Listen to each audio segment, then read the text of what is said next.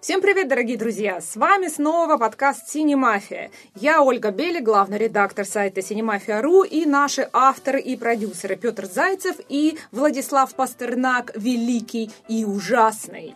Хрюша, Степаша, Филя и Каркуша, иными словами. И в образе Фили у нас сегодня выступает кто? Это наш замечательный постоянный автор сайта cinemafia.ru, телеведущий, автор и ведущий программы «Окно в кино», куратор программ киноклуба «Синемафия» Андрей Смирнов. Поприветствую. Я для начала хотел бы выяснить, кто я из этих вышеперечисленных зверей. Филя. Филя. Филя, понятно. Хрюша это я, а Степаша это Петр Зайцев. А Что Степаша, он Степашка. а Каркуша это Ольга Белик. Тем более она сегодня вся в черном. А ты не обижаешься, что ты Каркуша? Кар. А мне вот, кстати, всегда было интересно. Вот, например, Каркуша, понятно, она каркает. Филя, он гавкает. Филя Что гавкает. там, а, Хрюша, он хрюкает. А что делает Степашка? Он сюсюкает. Он говорит Хлюса, Степаска и так далее. И сосет морковку. Грызут они. Зайца. Они грызут. Грызут Андрей. морковку. Эвана как. Ну, в общем, мы благодарим еще студию Велес и Алексея Неверова традиционно, потому что мы снова здесь сидим и записываем этот подкаст, который вы где-то там слушаете утром, ночью, днем, не знаю. А я хочу сказать, что у нас сегодня маленький-маленький день рождения. У нас пятый подкаст, э, и мы очень рады, что он у нас существует. Мы можем даже отпраздновать свой такой юбилейчичек. Эпизод номер пять. Да. Ура. Ура! И переходим к новостям недели сразу же. У нас, ну, главная новость, это были объявлены номинанты на Оскар. И мы поздравляем Константина Бронзита, питерского мультипликатора, аниматора, с тем, что его короткометражный мультфильм «Мы не можем жить без космоса» попал в самый главный шорт-лист и имеет все шансы получить статуэтку. Да, Получается, это уже вторая номинация у Ранзита. Ну, получается, да. Первая у него была про Старика море, правильно? Это он? Нет, Нет. нет, не он Старика море. тут- Петров, Петров. А это Старика море Петров. А у Бронзита была... э, Туалетная история. туалетная Любовная история, да. туалетная. Ла- Lavatory Love Story она называлась. И важный, кстати, момент, что в отличие от э, полных метров, э, анимация вообще какими-то окольными путями всегда попадает э, к академикам. И Бронзит, например, сам отправлял академикам свой фильм для отсмотра. То есть, как бы никакие оскаровские комитеты, никакого лобби, ничего этого не было. Это все своими силами. он Ну, правила очень простые. Для того, чтобы мультфильм мог квали- квалифицироваться в номинацию на Оскар, он должен победить как минимум на одном международном анимационном фестивале. Например, в Анси или еще где-то.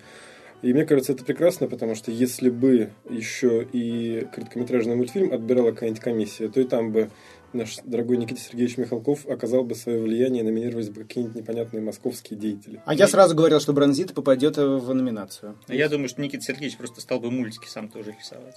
С усами. Давайте уже к номинантам перейдем. У нас ведь э, мы, мы даже для вас специально посчитали, у кого сколько э, номинаций. У нас э, есть прям фаворит, лидер, и, наверное, он и действительно и соберет все призы. Ну, главные, по крайней мере, да? Итак, «Выживший» 12 номинаций, чему я несказанно рад. У «Безумного Макса» 10, у «Марсианина» 7, в основном технические, но, правда, есть еще у Мэтта Деймона актерская. По 6 у «Кэрол Шпионского моста» и некого фильма, который называется «Spotlight» в центре внимания. По 5 у «The Big Short» и «Звездных войн». Big Short – это игра на понижение в российском прокате, называется. Скоро выйдет, увидите. По 4 у «Комнаты и девушки из Дании». По 3 у Бруклина «Омерзительной восьмерки» и фильма «Убийца», который еще называется «Сикарио». По 2 у «Экс-машины», «Головоломки» и Стива Джобса. И вот здесь, по-моему, самая главная несправедливость этого года, то, что Джобса обделили по полной программе. Только две актерские номинации, Кейт Уинслет и Майкл Фассбендер. А гениальный сценарий Аарона Соркина вообще прокатили. Ну и, собственно, режиссуру Бойла тоже. Я вообще дико расстроен по этому Ну, поводу. по поводу несправедливости на Оскаре расстроен не только ты, а и другие официальные лица. Вот. Ну и также было много всяких других фильмов, которые получили по одной номинации. Там мультфильмы разные. Джой получила в очередной раз Дженнифер Лоуренс. Как лучшая комедийная актриса Ну. она взяла «Золотой глобус», и теперь она номинирована просто как лучшая драма... Ну, просто лучшая актриса. Было бы странно, если бы ее номинировали как лучшую пользовательницу от iCloud.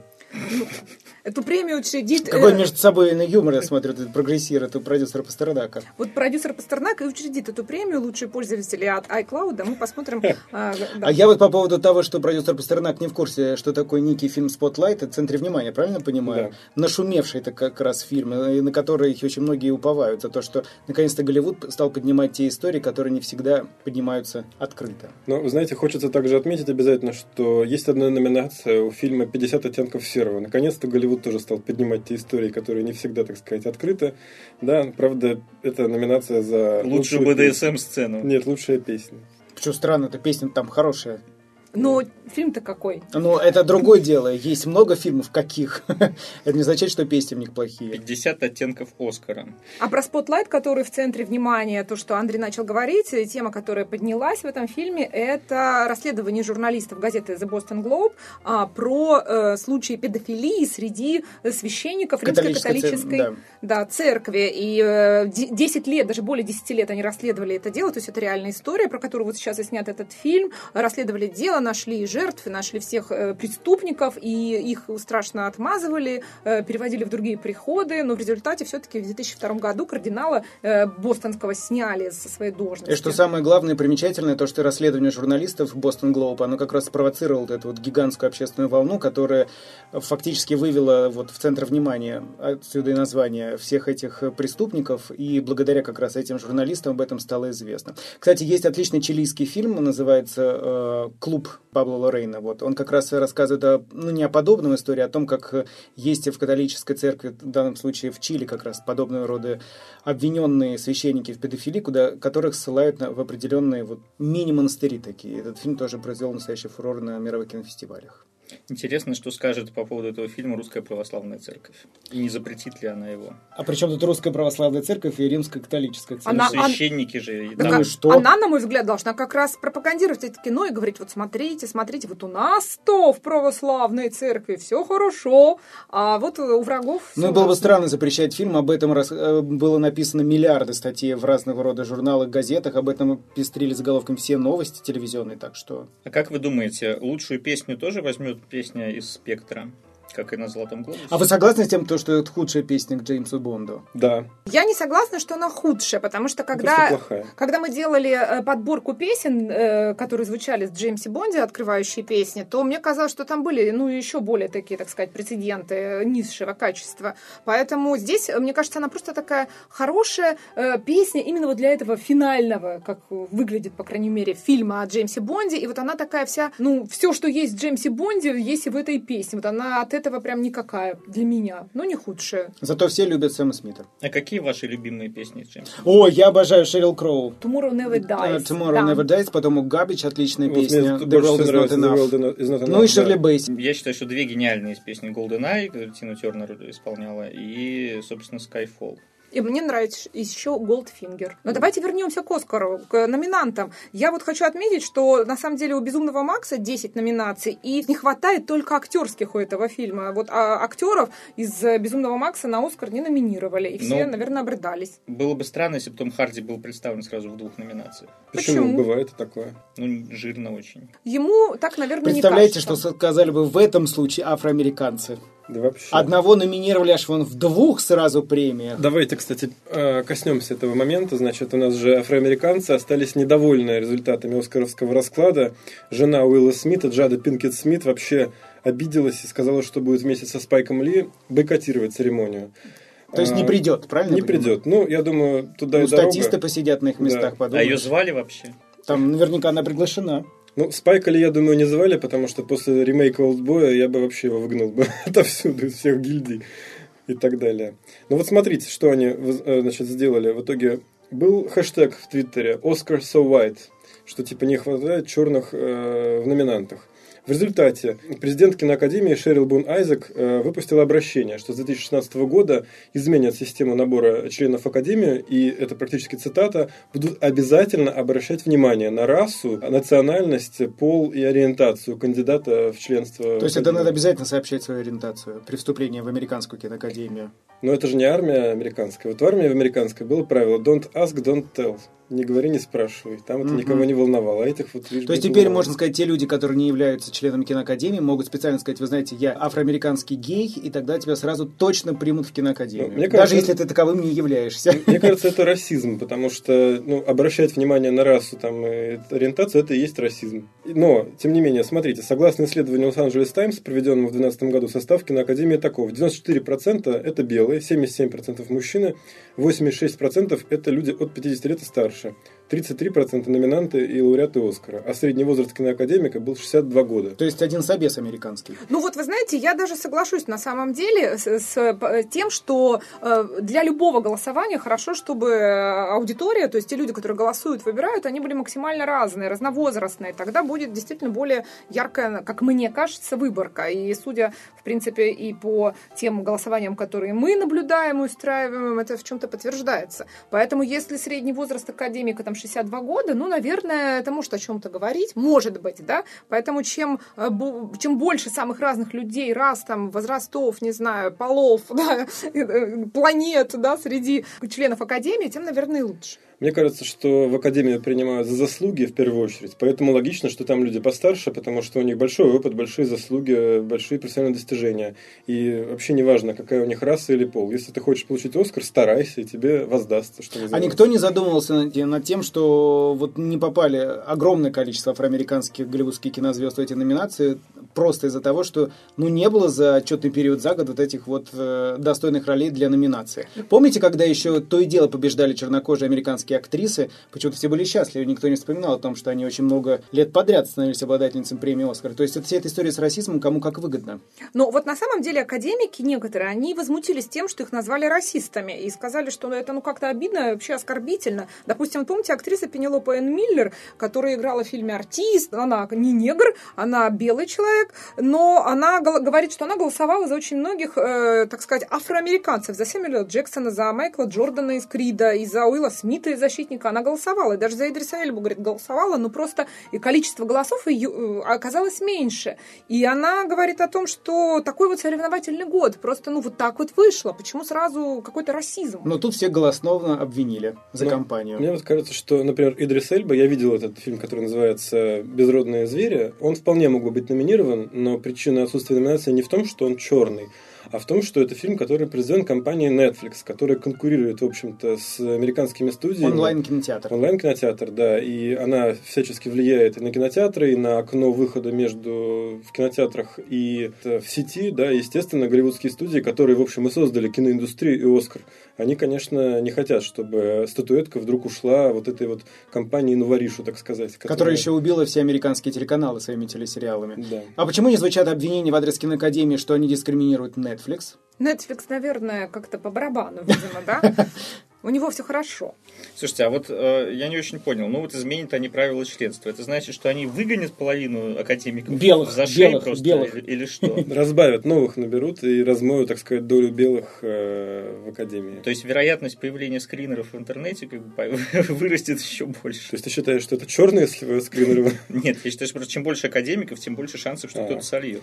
Но вот очень важный момент. Вот трансгендерная актриса Алексис Аркет, ранее ее звали Роберт, назвала Уилла Смита и его жену Джаду Пинкет Смит лицемерами так как они, по ее словам, это она написала в Фейсбуке, потом удалила, скрывают свою гомосексуальную ориентацию. Оба сразу? Оба сразу, да. Она сказала, когда Джада и ее бородатый муж расскажут, что первый брак Уилла распался, когда его первая жена Шири застала его за сексом с неким мужчиной, там имя не указано, тогда я прислушаюсь к ним. По ее мнению, такие ханжи, как Смит и его жена, не имеют морального права бойкотировать премию «Оскар», из-за расизма. Ну, как-то да. Это ну, сестра, да, сестра так... Розанны Аркет и э, Патрисия Аркет. И Дэвида Аркета. Да, но это, это бывший чет... брат. А теперь сестра. Их четверо детей было? Я просто думал, что их всегда трое. Вот, вот Просто они скрывали, что у них есть такая сестра. Для меня прям открытие реально. Самое главное, это очень смешно, то, что, на мой взгляд, смешно прикрываться расизмом, когда тебе угодно обвинять киноакадемика в том, что если нет афроамериканских актеров в номинации, значит, чистой воды такой расизм. Получается, что про тот самый знаменитый, хотя, наверное, мало кто об этом знает, но побольше смотрите юридические сериалы, закон о позитивной дискриминации в Америке, тут же э, удобно говорить о том, что он должен быть, чтобы все белое население Америки искупало вино за рабство там пару веков тому назад. Но, например, номинированный на Оскар Алехандро Гонсалес Иньяриту, он не является вообще... Он латинос, давайте называть Америки, вещи, да. Он- вещи своими вообще именами. он не латинос. Давайте, если уж мы так вот вещи своими именами называем, он ведь Просто не латинос. мексиканец. Да. Ну, которых называют латиносы. Ну. Причем те же самые афроамериканские жители Соединенных Штатов. Им можно. Им можно. Но мы, когда были в Америке, я всегда всем говорил, «Р- раньше чернокожих дорогу не переходим. Понятно, то есть черные обиделись на то, что латиносы есть среди номинантов, а их нету, да? Ну, мне кажется, что это все-таки расизм чистой воды. Это все равно, что спросить, почему в консерватории так много евреев. Вот мне кажется, что задавать вопрос, почему так мало черных и почему так много черных, это одна и та же история. А вот я хочу вернуться э, к Вупи Голдберг, например, потому, которая тоже, э, как э, э, чернокожая актриса, выступила на эту тему и сказала, что, во-первых, она не считает себя афроамериканкой, она считает себя американкой, да, и вот все это цвет кожи, все это фигня. Во-вторых, она сказала, что как-то выступать э, перед Оскаром с бойкотами это некрасиво, бороться за свои права надо весь год, да, а не только перед Оскаром. И вообще, если это вы будете бойкотировать, вы ведущий церемонии 2016 года Крис Рок, чернокожий актер, и это вот буквально плюньте ему в лицо, дадите пощечину. Поэтому она на Оскар пойдет. Ну а дальше она говорила о том, что проблема-то не в академиках, которые там голосуют, не голосуют, а в том, что в принципе нет э, много разных хороших ролей для чернокожих артистов, и нет, так, как она говорит, черных фильмов, да, вот, где бы поднимались какие-то их проблемы, и было бы много хороших драматических чер- фильмов с участием жизни чернокожих артистов и про чернокожих людей. Вот она считает, что проблему надо комплексно решать и глубже. В принципе, права. Ну вот Джей Джей Абрамс зато уже решает эту проблему. В «Звездных войнах» главная роль у Джона Боеги. На самом деле это очень э, возмутительно, то, что как раз вот э, вся эта история с расизмом, с чернокожими, потому что э, финал восьмилетнего президентства Барака Обамы, который является первым чернокожим президентом Соединенных Штатов, ознаменовался гигантским всплеском расизма э, по всем Соединенных Штатах. От э, всех этих беспорядков, которые мы знаем в определенных городах, э, в разных штатах, до вот подобного рода ну, обострения ситуации. Об этом Опра Уинфри, та самая великая правозащитница, которая продюсирует чернокожие фильмы, много раз говорила. Мы выбрали черного президента, цитирую, да, для того, чтобы у нас ситуация с расизмом ухудшилась в разы больше, чем это было в предыдущие века. Так что все это история закономерно зафиналилась с киноакадемией. Но возвращаясь к вот этому желанию изменить состав Академии, хочу обратить внимание, что вот средний возраст 62 года, и при этом 10 номинаций у «Безумного Макса». Вот можете себе представить какую-нибудь российскую киноакадемию со средним возрастом российских киноакадемиков 62 года, чтобы они э, номинировали «Безумного Макса» в таком количестве номинаций? Мы не можем. Джорджу Миллеру сколько? 70 лет он снял Да. этот крутой фильм. Так, Так что, что- 62 года это не такая уж и проблема, можно и в 70. Джейн Фонда почти уже 80, Да. так что она вот цветет и пахнет. Хорошо Да все, все хорошо, на самом деле. Даже у «Звездных войн», между прочим, впервые э, количество номинаций, э, ну, больше, чем у всех фильмов после 77 года из франшизы. Ну, давайте перейдем сейчас сразу к следующей премии, такой анти-Оскар «Золотая малина». И здесь, конечно, у наших любимых 50 оттенков серого прям много, я смотрю, номинаций. Мы не считали сколько, но достаточно, как мне кажется. Как, как вы вот считаете, насколько вообще «Золотая малина» сейчас задает тренды в нашей киноиндустрии?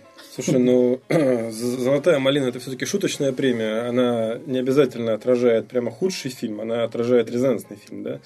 Вот, ну, смотри, за нее голосует 900 человек, а не 5000 академиков. Членство можно купить. Тут э, по расовой, так сказать, квоте не пройдешь.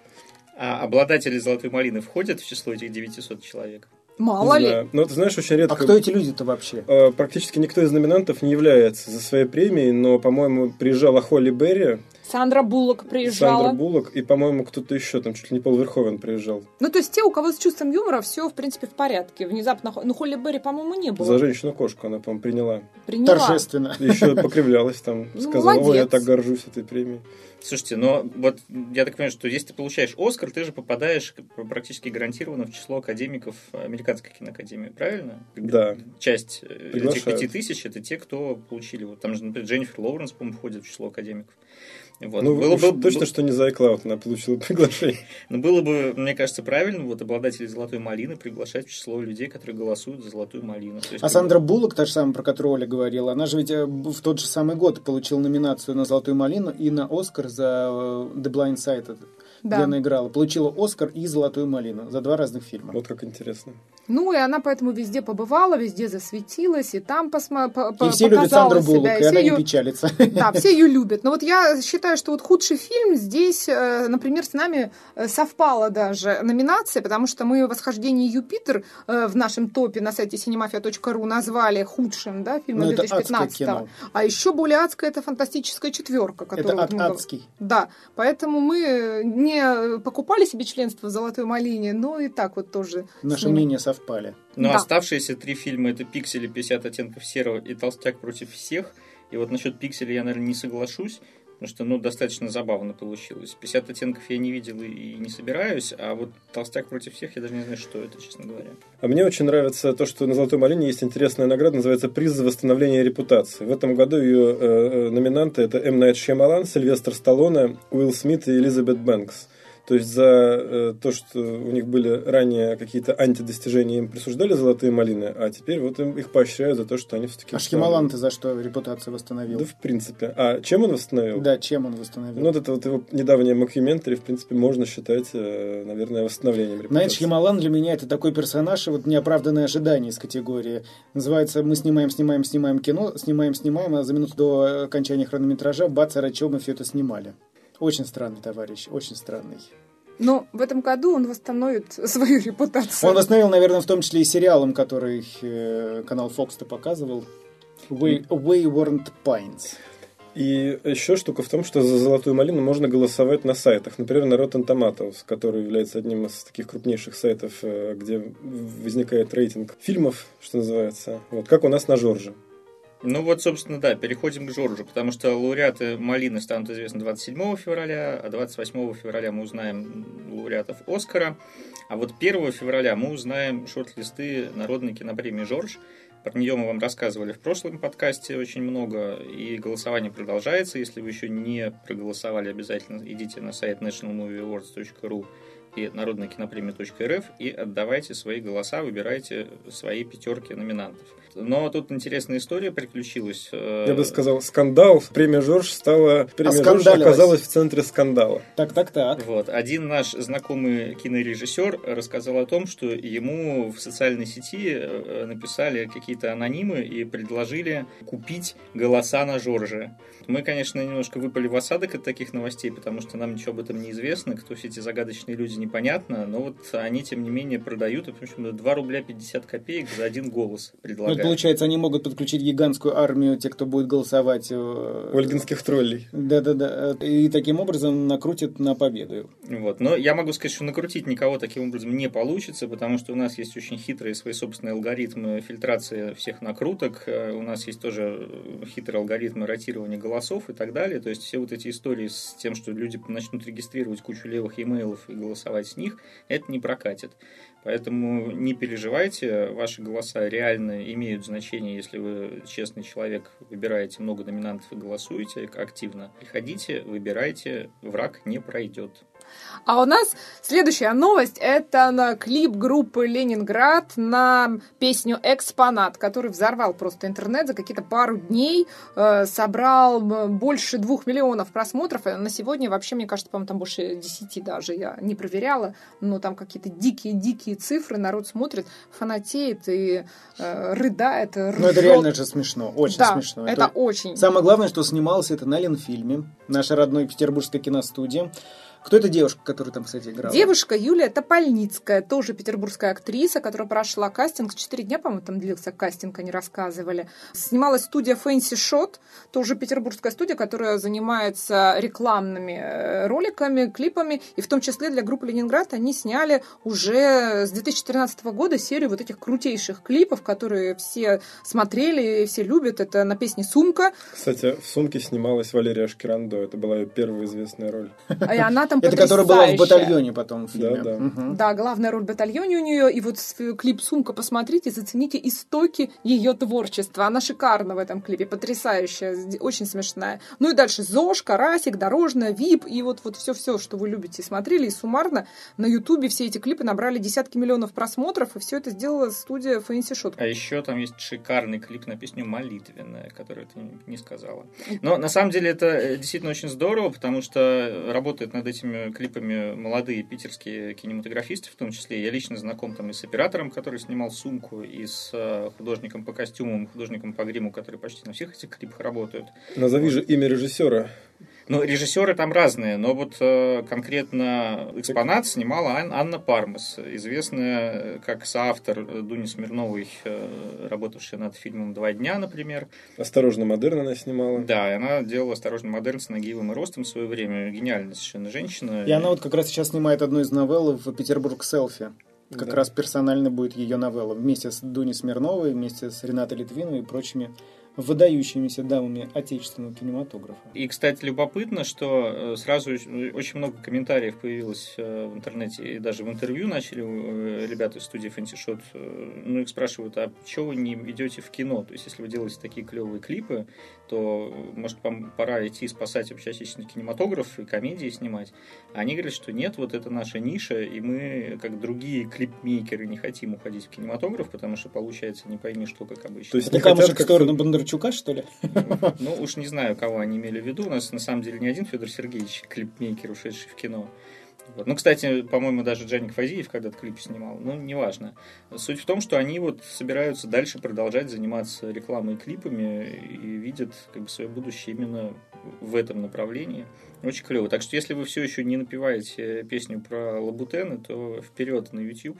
А Федор Бондарчук снимал мой любимый клип э, на песню Натальи Витрицкой в начале 90-х. Помните, посмотри в глаза, я хочу сказать. Кто же забудет такое? К другим новостям. Дэдпул запрещен в Китае за жестокость.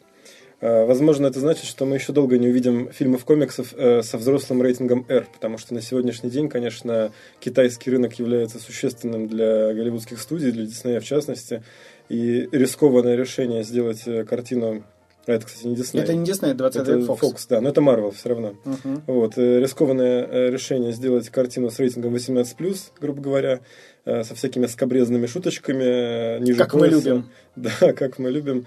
Э, В общем, отрицательно повлияло на результаты проката в Китае еще до того, как он начался. А они не могли сделать какую-то специальную версию с более низким рейтингом, имеется в виду, там, 14 плюс для китайского Могли, рынка? но не стали, потому что это бы отрицательно повлияло на содержание фильма. Оно там просто существенно важно. А. Там весь фильм только из этого и состоит, по большому счету. Хотя обычно, между прочим, так и делают, и очень многие фильмы в Китае выпускаются в отредактированной версии. Цензура. Ну что у нас еще из интересного? Очень радостная новость э, с канала ТНТ. Э, Они продолжают э, свою линию показов российского авторского кинематографа. Вот у них есть рубрика «Открытый показ», э, открытый в пику закрытому показу на Первом канале. Закрытый показ закрыли, а открытый показ открыли. И очень все здорово. А страну Оз показали сейчас вообще в прайм-тайм, и она прошла с оглушительным В новогодние успехом. праздники. Да, э, «Страна Оз» — это фильм Сигарева. Наиболее Ну, смешная наиб- чернуха, которая когда-либо снималась Слушайте, в это лучший фильм прошлого года русский, на Да. мой взгляд. Это же, я же ржал, как Лучшая роль потерпевший Евгения Цыганова, например. Цыганова. Цыганова. Цыганова. Я ржал во весь голос в зале. Неприлично в этом признаваться, но вот факт. Не это знаю, лучше, очень смешно. Лучшая роль Евгения Цыганова, по-моему, в сериале «Озабоченные», когда он в первой же серии, не будем говорить, что с ним происходит, тем, кто не видел, посмотрите. Стремительная роль его. Но это гениально. Оперативная. Вот, но за страну ВОЗ очень радостно, и канал ТНТ мы поздравляем с тем, что их эксперименты весьма успешны до сих пор. Ну, а вот фильм Романа Волобуева «Холодный фронт», про который мы вам рассказывали, походу с треском провалился. Его же так все хвалили активно, что это прям чуть ли не лучше. Это российский ответ французской новой волне. Я ходил, так радостно. ходил на этот фильм, я, я сидел в зале вообще один, огромный зал, я один-одинешенек смотрел это кино. Кино, конечно, красивое. Оно такое напоминает некий гибрид э, фильмов Брюно Дюмона, э, американского независимого кино и нашей так называемой новой волны, этих новых тихих режиссеров. Новый, новая новая волна. Ну это да, у нас так называемые новые тихие, вот режиссеры типа Хлебникова и так далее. Вот некий такой микс, он выглядит очень просчитанно, но я, честно говоря, так и не понял, зачем это все было. Между прочим, это мистер Волобуев и ввел этот термин. Новая новая волна русского кино, новый, э, кино новый тихий и прочее, прочее. И он теперь этот же термин, получается, и визуализировал. Экранизировал. ハハハ。Ну, а у нас есть еще новости от Кристиана Бейла, от лауреата Оскара и премии Жорж. Э, которого зацеловали. Которого зацеловали на Золотом Глобусе. И на вот... Золотом Глобусе, на этом а, Critics, Choice, Critics Awards. Choice Awards его зацеловали, точно. Ну, в общем, зацелованный Кристиан Бейл отказался набирать вес для роли Энца Феррари в фильме Майкла Манна по биопику. Да? Э, Энца Феррари, 1957 год, когда там случились скандалы, интриги, расследования. Но выяснилось, что фильм-то снимается весной, а Кристиан Бейл не успевает помогает э, набрать вес. А э, сколько надо набрать? А там даже не указывается, сколько надо набрать. Главное, что оказывается, что Кристиан Белл не просто так э, худеет и толстеет, как мы привыкли думать, а все это делается под наблюдением вообще целой команды. Это очень сложно, это да. очень опасно для организма, я его понимаю прекрасно. Конечно, что если это он там не сам один сидит, булочки ест, а вот диетологи, тренеры, врачи, в общем, они ему отсоветовали, сказали, нет уж, Кристиан, давай Ну это можно живи. подорвать здоровье. Так как наш с тобой Оля любимый Джейк Джилленхол. Сначала же он должен был резко похудеть для стрингера на 13 килограммов, а потом надо было набрать 15 килограммов для левши. Ну, ты понимаешь, после Кристиана Бейла какой там Джек Джилленхол? Ты вспомни «Машиниста», да, где да, кости да, да, торчали, а потом Бэтмен практически через э, сколько там, полгода у него уже был, у всех был ну, шок. Ну, так же, как Рене Зелвегер с э, Бриджит Джонс, то же самое, там она же долго отказывалась э, толстеть, худеть и прочее, прочее. Мы это ее... очень сложно, конечно. Вот, например, Габури Сидиба, я, конечно, меня это тоже упрекнутый в расизме, в шовинизме относительно людей с избыточным весом.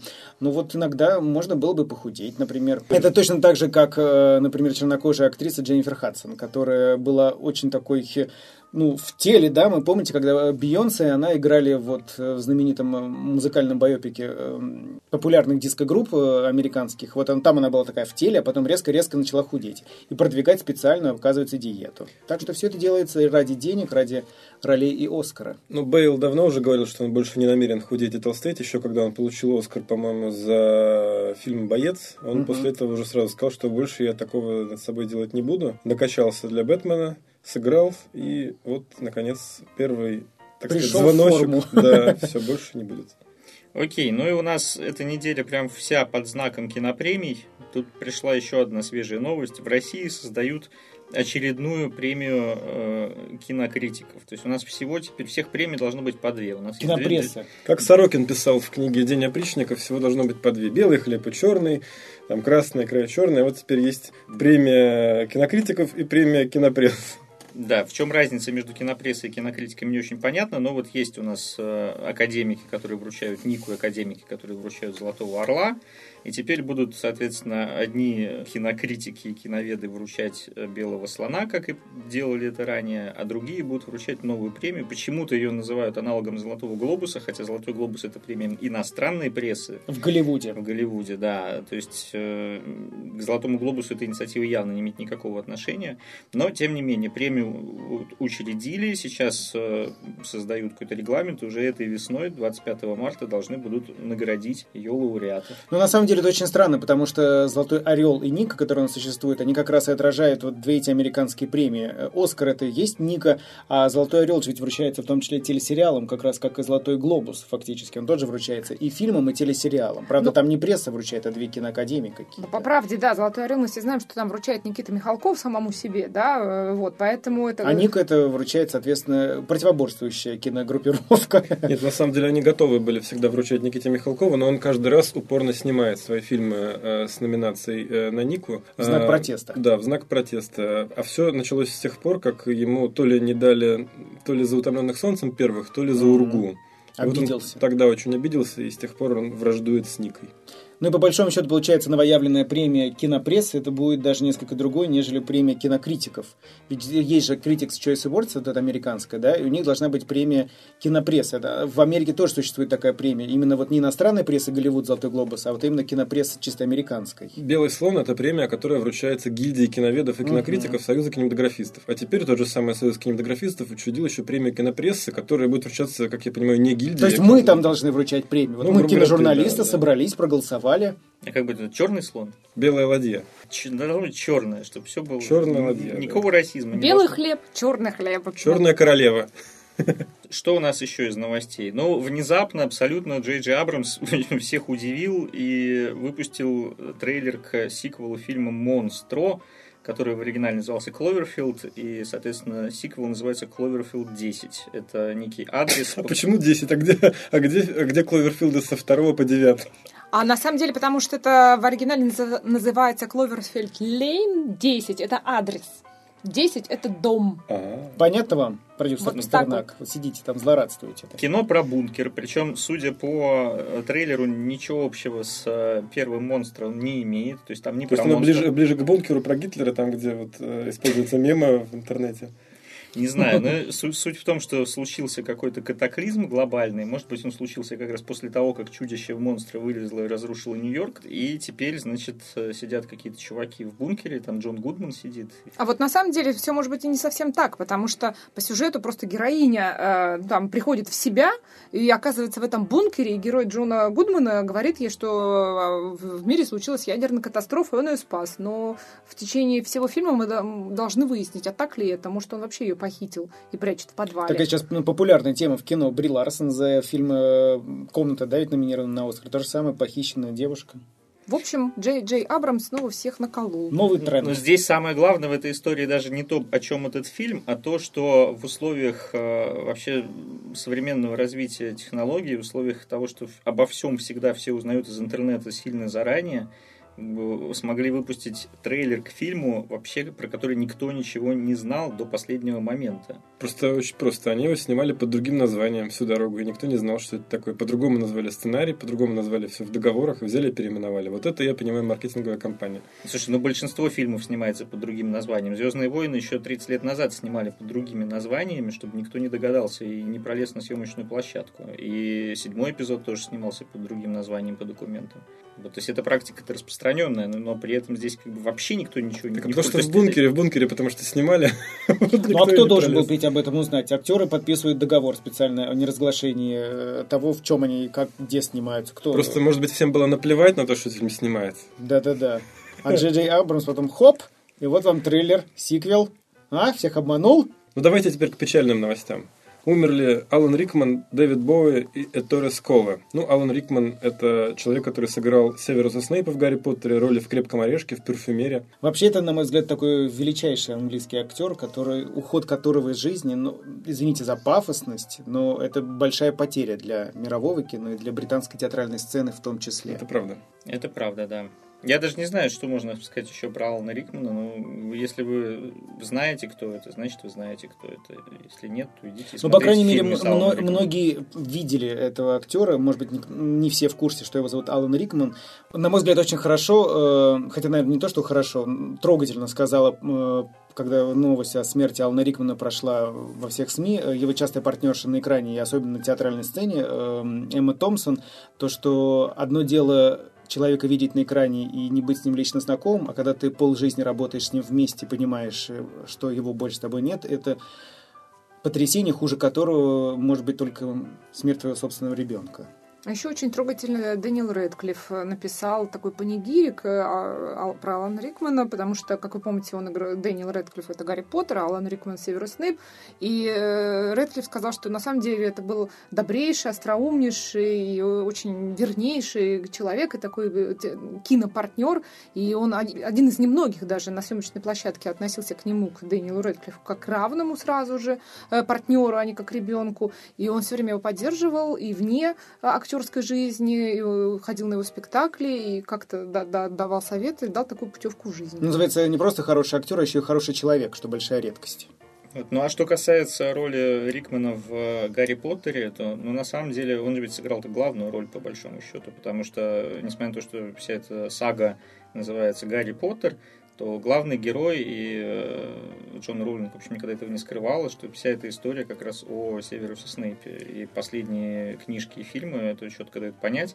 А сам Рикман, он вообще он же э, с самого начала знал всю подоплеку и знал, кто он такой, да, и сколько вот они сколько лет снимали эти фильмы, он до последнего момента никому ничего не рассказывал. Он единственный человек знал секрет Северуса Снейпа. Нес на себе тяжкий груз. Но еще бы хотелось, конечно, поговорить о классике итальянского кино, который тоже ушел из жизни. Это Тори Скола, итальянский кинорежиссер, сценарист, продюсер. Он создал почти 90 сценариев для кино, и э, как режиссер снял 39 картин. Он постоянно участвовал в Канском фестивале, получил Сезар, получил Берлин, Берлинский приз и Венецианский приз за выдающиеся достижения. К сожалению, сегодня итальянское кино не играет такой роли в мировой культуре, как раньше, но, в общем, это был классик итальянского кинематографа. Даже итальянский премьер-министр выступил э, со словами соболезнования. И многие роли Марчелло Мастрояни, Софи Лорен и Альберто Сорди, которые мы все ценим и любим, они, собственно, были сыграны именно в его фильмах. А в 1975 году он победил э, на Московском фестивале за фильм «Мы так любили друг друга», а через год получил награду в Каннах за фильм «Отвратительные, грязные, злые». В том числе благодаря как раз Эторе Сколу мы узнали о том, что итальянское кино бывает разным, Филини и прочее, прочее, прочее. Ну, Еще Селин Дион, кстати, лишилась и мужа, и своего старшего брата с разницей в два дня, которые тоже ушли из жизни. Ну, не будем все-таки о грустном, это печальные новости, а мы продолжаем дальше. И наша рубрика в топе. Здесь у нас как раз все внимание будет нашему замечательному автору Андрею Смирнову, потому что мы хотим поговорить о сериалах. Наконец-то мы до них дошли. На сайте cinemafia.ru Андрей по нашим голосам, да, просьбам и мольбам составил топ лучших сериалов 2015 года, который вот он нам и расскажет.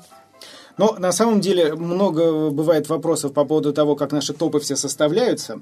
Все в курсе нашей сакральной цифры 11. Я надеюсь, вы уже про это миллиард раз говорили. То, что мы первоначально, когда мы делаем, например, обзоры всяких сезонных сериалов весны, лета, осени, зимы, мы изначально брали по 11 сериалов, потом мы решили поразить общественность, взяли вообще все-все-все сериалы. Но мы ориентируемся на англоязычные, прежде всего американские телесериалы, потому что в американском телевидении существует грамотно выстроенный график выхода сериалов э, в эфир, поэтому про них проще писать, потому что известно, кто когда выходит. Чего нельзя сказать про весь остальной мир, это вот упрек в адрес всех телеканалов мира, кроме американских. Там все ясно и известно давно. И мы рассказываем про 50 сериалов и прочее, прочее. Что касается топа, мы все-таки выбрали нашу цифру сакральную 11, и таким образом решили рассказать э, нашим читателям, какие сериалы, на наш, опять же таки, взгляд, это исключительно выбор редакции «Синемафии». Мы не проводили плебисциты среди миллиарда жителей близлежащих государств. Это только наш выбор. И поэтому 11 сериалов набралось. Ну, а я, соответственно, их просто взял и описал. Голосовали все поровну. Да, Петр? Да. Вот, не даст соврать наш Петр. Я могу сказать следующим образом. Мы, во-первых, э, не все 11 э, пунктов посвятили исключительно иностранным телесериалам, потому что у нас, у нас получилось такой вот э, баланс иностранных сериалов и русских.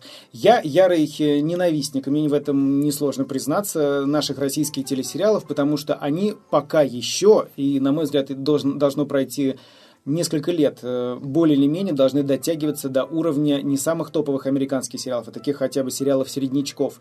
Конечно, в этом позитивные сдвиги есть, и вот телеканал ТНТ как раз демонстрирует в этом гигантский скачок, и это отлично, потому что, э, ну, на мой взгляд, самые лучшие ситкомы, извините за тавтологию, лучшие ситкомы появляются именно в эфире э, телеканала ТНТ. Они разные, они направлены на совершенно разную целевую аудиторию, то есть таргетирование то самое, и а самое интересное то, что они посвящены разным аспектам жизни. И э, надо сказать, что ТНТ молодцы, флаг им в руки и продолжайте в том же духе. Но наши телесериалы, они как раз э, э, успешно телеканалы заняли ту нишу, что стали развивать самый популярный среди российской аудитории не комедийного характера, имею в виду, это сериалы э, из жанра ретро.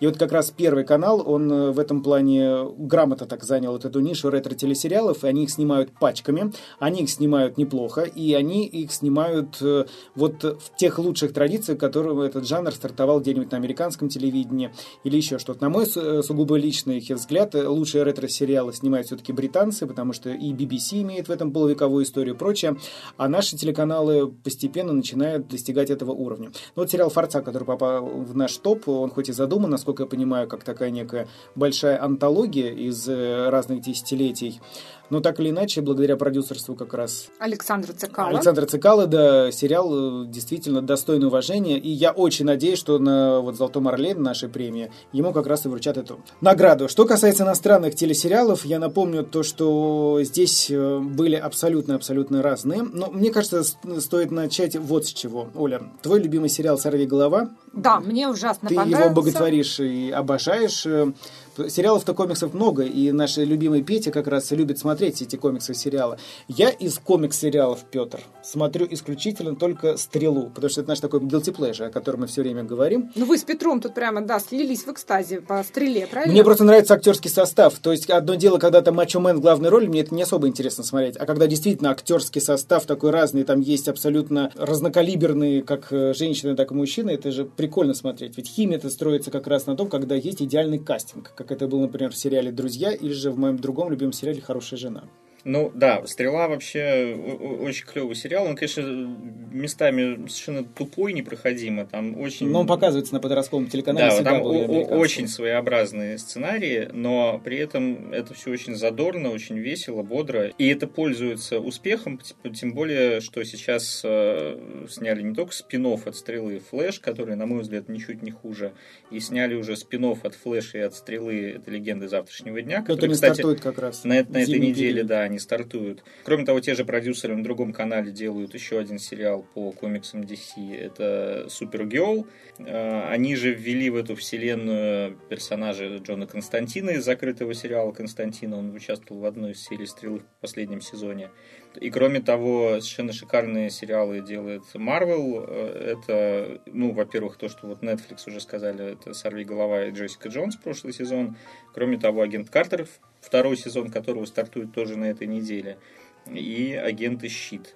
Одно дело сериалы экранизации комиксов, это фактически такие супергерои, которые там бегают, прыгают, вскакивают, э, летают и борются со суперзлодеями. Но ведь можно делать просто как, например, та же самая «Стрела», где фактически на этом построен весь э, конфликт данной истории. А в случае с «Сорви головой» как раз э, есть отличная психологическая подоплека. Вот та самая психологическая драма, когда герой не просто ходит и бравирует своими сверхспособностями, но еще есть отлично выстроенная психологическая линия взаимоотношений с другими персонажами. И это делает сериал любопытным и интересным не только для тех зрителей, которые фанатеют от комиксов. Вот и к чему. Джессики Джонс, на самом деле, та, та же история, потому что оба эти сериала, и «Сорви голова», и Джессика Джонс, они э, берут как раз вот этим. Там нету супергероев, героев э, как таковых, да, к которым угу. мы привыкли. Там реальные люди, которые вот, ну, не, не совсем такие, как все, э, физически, да, но у них точно такие же проблемы, кто-то там бухает, вот, да, Джессика Джонс какая-то такая вся изломанная женщина, которую бросил подонок мужик, да, и вот она вся страдает, а дальше там уже выясняются какие-то супер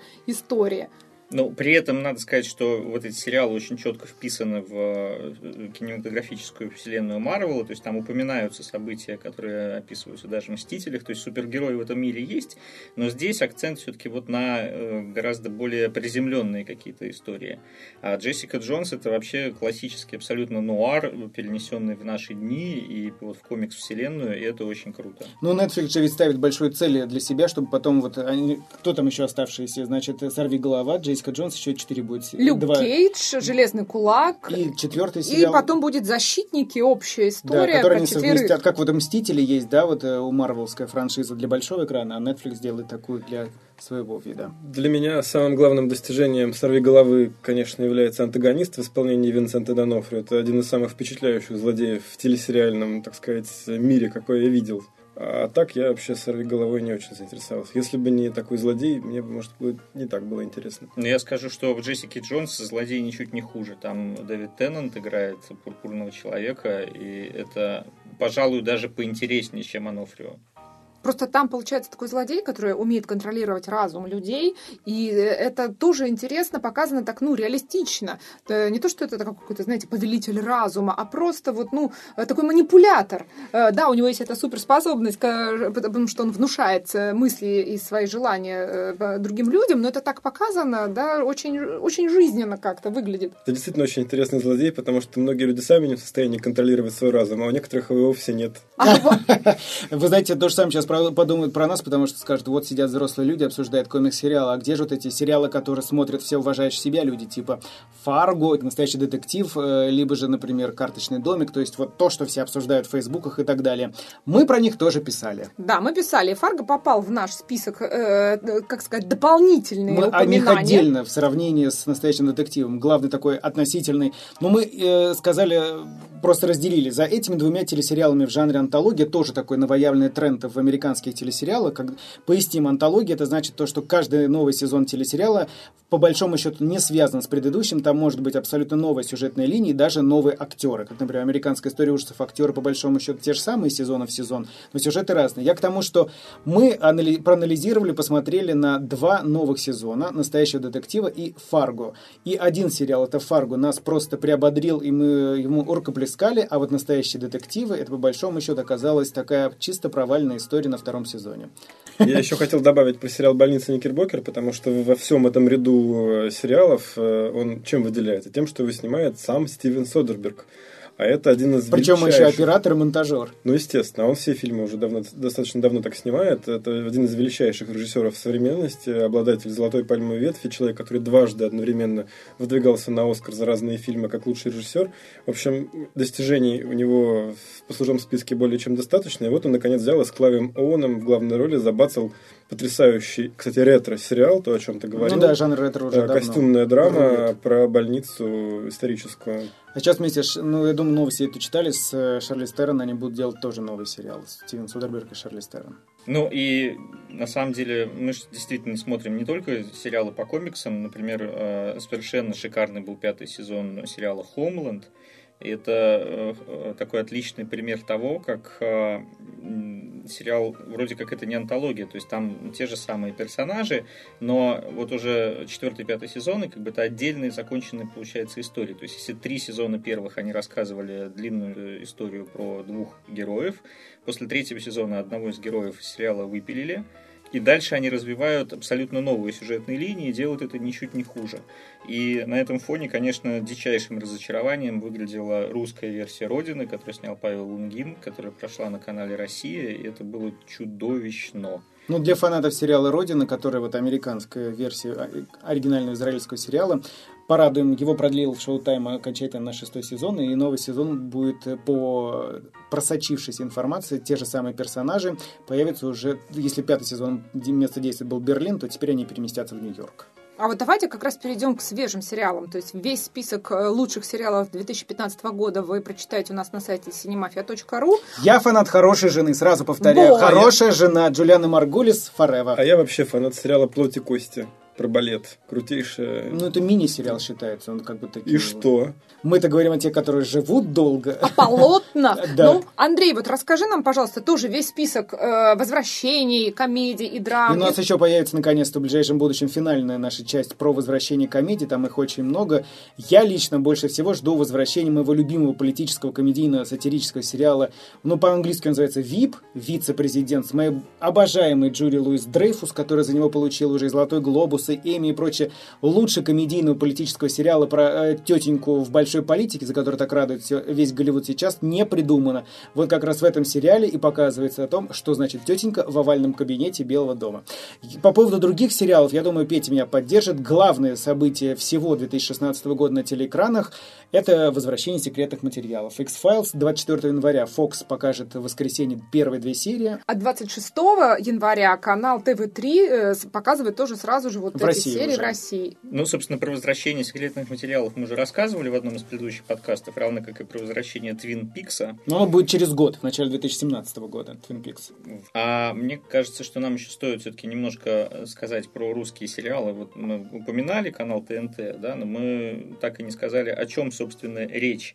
А э, два совершенно потрясающих проекта в прошлом году на ТНТ вышли. Это сериал «Измены», в главной роли с Лядовой, и сериал «Озабоченные». Соответственно, «Измены» снял Вадим Перельман. Это человек, который очень долгое время работал и учился в Голливуде. А, картина, которую он снял, «Дома с песка и тумана» на студии DreamWorks, между прочим, там было три номинации на «Оскар». И, соответственно, он вернулся в Россию, снял сначала «Пепел» для канала «Россия», который ну, не очень удачный был, прямо скажем. А «Измены» — это ну, уровень действительно уже такого хорошего западного сериала и по драматургии, и по продакшену. И если вы вдруг еще по какой-то причине «Измены» не смотрели, обязательно посмотрите. Это лучшее, что случалось вообще с российским телевидением. Но вообще за достижение измен нужно хвалить в первую очередь не столько Перельмана, сколько Дарью Грацевич, которая написала по собственным, так сказать, основе собственного опыта и жизни собственных друзей и подруг э, этот сценарий. То есть все началось со сценария, там, а не с режиссера. А второй проект ТНТ это «Озабоченные», который снял Борис Хлебников.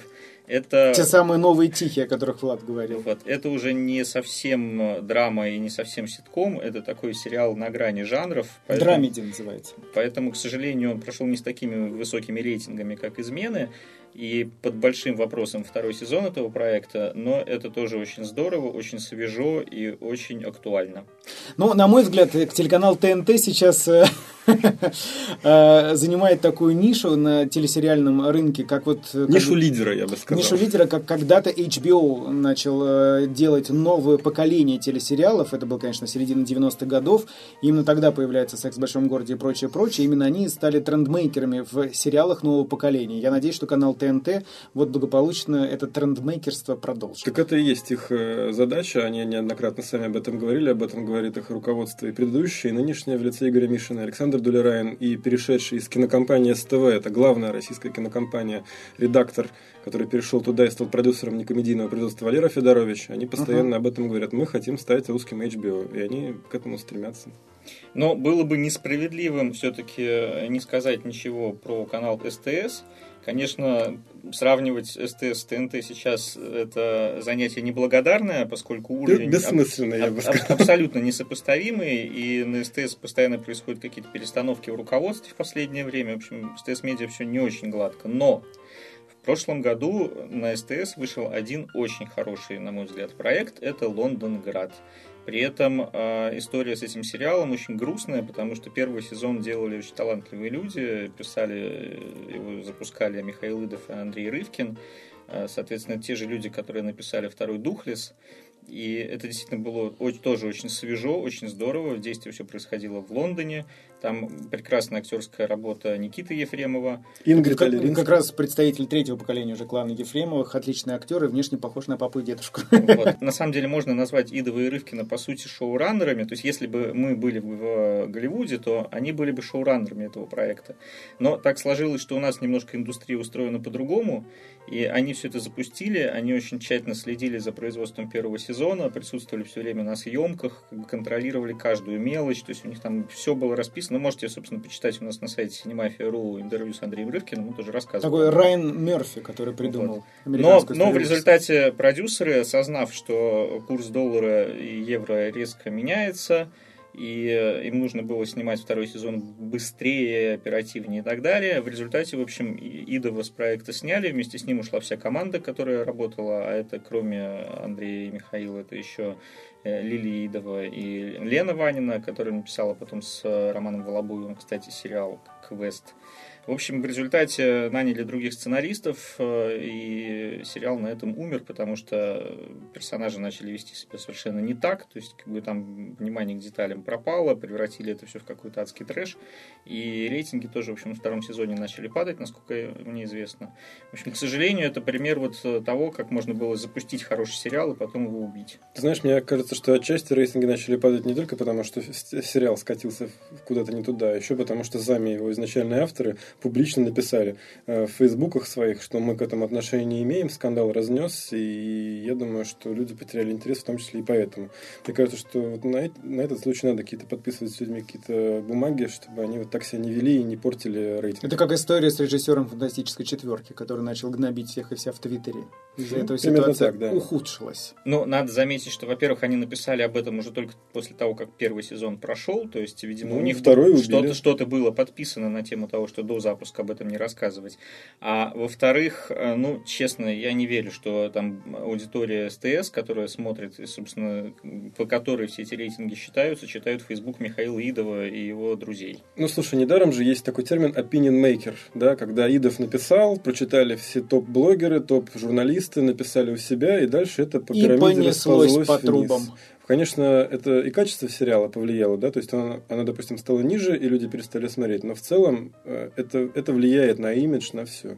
Я правильно понимаю, это уже закрыт сериал окончательно? Или ну, третий сезон должны... Заяв... Нет, не третий... заявил еще об этом? Третий сезон должны были делать, ничего про это неизвестно, но учитывая э, пертурбации с курсом доллара, евро mm-hmm. и фунта, а то, что это все сниматься должно в Лондоне, я думаю, что сейчас ни о каком третьем сезоне, конечно же, речи не идет.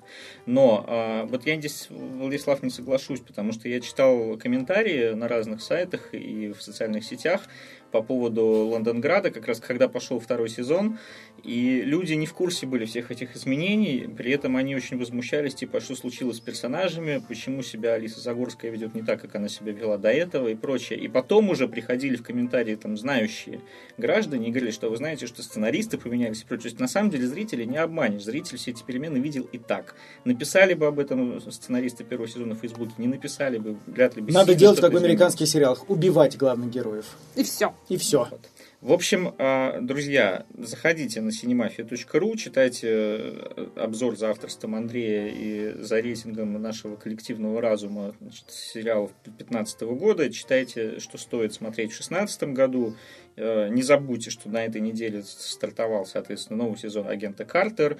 Э, X-Files вернулись. Вернулись X-файлы, запустился Легенды завтрашнего дня, вернулись после перерыва Стрела и Флэш. Э, Супергерл продолжает тоже удивлять всех своим идиотизмом, но при этом это очень забавно смотреть. Кстати, между прочим, про Супергерл. Там мо-, играет Калиста Флокарт. Я не могу не упомянуть то, что Мелисса Беноист, которая играет, собственно, саму Супергерл, она тоже отличилась в истории с iCloud. И у нее тоже там были такие фоточки, что Дженнифер Лоуренс А вы все завидуете, что у вас там нет в iCloud с это, вашими фоточками, это я Влад смотрю. Пастернак, это его любимая Влад, нафоткайся тема. голый, выложи в iCloud, мы это типа как-то украдем фотографии.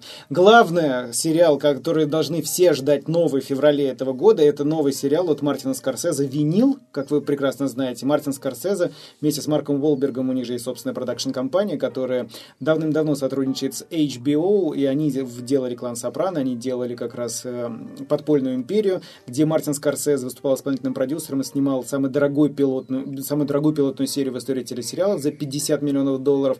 Вот э, Мартин Скорсезе спродюсировал новый сериал «Винил» о создании такой звукозаписывающий рекорд э, индустрии в 70-х, которая рок-музыку вывела из андеграунда в такой более общедоступный формат. И как раз он снял пилотную серию и будет продюсировать новый телесериал «Винил». Обязательно посмотрите, он очень хороший. Ну, а мы переходим к нашей любимой рубрике «Адский ад». И здесь э, новость этой недели, конечно, совершенно шокировавшая всю э, кинообщественность, то, что советник президента Российской Федерации по интернету господин Клименко оказался владельцем торрент-трекера. Уже успел он это опровергнуть, вот другие люди успели доказать, что он в Фейсбуке никогда не отрицал свою принадлежность к этому торрент-трекеру, что вроде как, когда он стал советником, собственником этого трекера, стал его сын. Вот Владислав очень жаждет высказаться по этому поводу. А что за трекер это? Или это нельзя называть?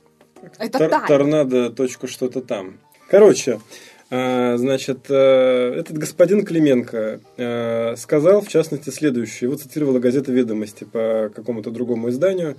Значит, он сказал, что в тот момент, когда экономика страны, так сказать, в упадке, не стоит слишком серьезно относиться к вопросу авторского права. У людей, мол, нет денег, поэтому они должны получать объекты авторского права бесплатно. Я вот не очень понимаю. Хорошо, а почему производители объектов авторского права должны этот продукт раздавать бесплатно. Это первое. Второе, почему господин Клименко, его сын или его там компания, через которую они всем этим владеют, должна размещать на своем форуме, где размещаются ссылки, рекламу, и на этой рекламе зарабатывать. То есть э, должны зарабатывать, потреблять все, кто угодно, кроме тех, кто, собственно говоря, производит тот самый вожделенный контент, которым все эти сволочи и пользуются. То есть давайте, я не знаю, продавать бокалы и наливать в него вино бесплатно. То есть виноделы на втором месте, бокалы на первом месте. Алкоголики на первом месте, виноделы на втором месте. Э, то есть давайте вообще, я не знаю, отменим деньги наконец. Понимаете, давайте... Давайте, давайте. Да, давайте, пусть... Э, вот все, все хотят ездить на машинах. Не стоит относиться к вопросу угона в эпоху, значит, падения экономики слишком серьезно. Давайте пусть все ездят, кто хочет, кто на чем. Понимаете, АвтоВАЗ закроем или все машины с АвтоВАЗа раздадим потребителям. Я думаю, что господина Клименко для начала надо просто уволить с этой должности, потому что он никакой не защитник интернета, а просто обычный интернет-пират. Но зато советник. Ну и что? Можно подумать, знаешь, пират, перешедший на службу монарху, становится корсаром. Ну, вот тут, видимо, так и произошло. Видишь? Я считаю, что все они там уроды, всех надо расстрелять. Это, это, вы знаете, можно провести аналогию и с, коль вы вспомнили монарха и корсара с э, королевой Викторией английской, да, которая э, королеве очень, вернее, британской казне в конце 19 начале 20 веков очень, очень нужны были деньги на ведение всей своей империалистической такой колониальной политики, и в результате этого были развязаны знаменитые опиумные войны в Китае. И да, но кого, эти... кого мы колонизируем, прости меня? Мы колонизируем интернет-индустрию, Нет, Влад, Влад, Влад, Влад, я к тому, что э, разными путями обогащается казна казна Окей, вот но не за мой счет. Я трачу, вот я четвертый год, у меня картина в производстве, как у продюсера. Э, там бешеные э, деньги вложены, бешеная энергия вложена. Сейчас этот сраный Клименко ее украдет и выложит у себя на портале и разместит баннеры и заработает на этом. А я что? Почему Клименко обогащается за счет киноиндустрии? Ты так на Андрея напал, как будто он предлагает Нет, я э, именно эту, ситуацией. эту я политику партии да, и, и проводить. Нет, Андрей-то как раз и говорит, что все старо под этой луной, да, да второго. И все это... Варье во, во власти в очередной раз. Тут недавно Кадыров называл врагов России. Вот врагом России является, безусловно, конечно же, каждый интернет-пират. В общем, мы Понятно. рекомендуем господину Клименко известно куда засунуть световой меч со с такими высказываниями. Или в iCloud фотки которые бесплатно все потом скачают с его же трекера. Да. Но, кстати, это на самом деле удивительно, потому что на вот этом вот прекрасном торрент-трекере господина Клименко или там его сына, или кому это теперь принадлежит, размещены в том числе и фильмы российские, вышедшие совсем недавно в прокат. Там, например, фильм «Воин» был размещен.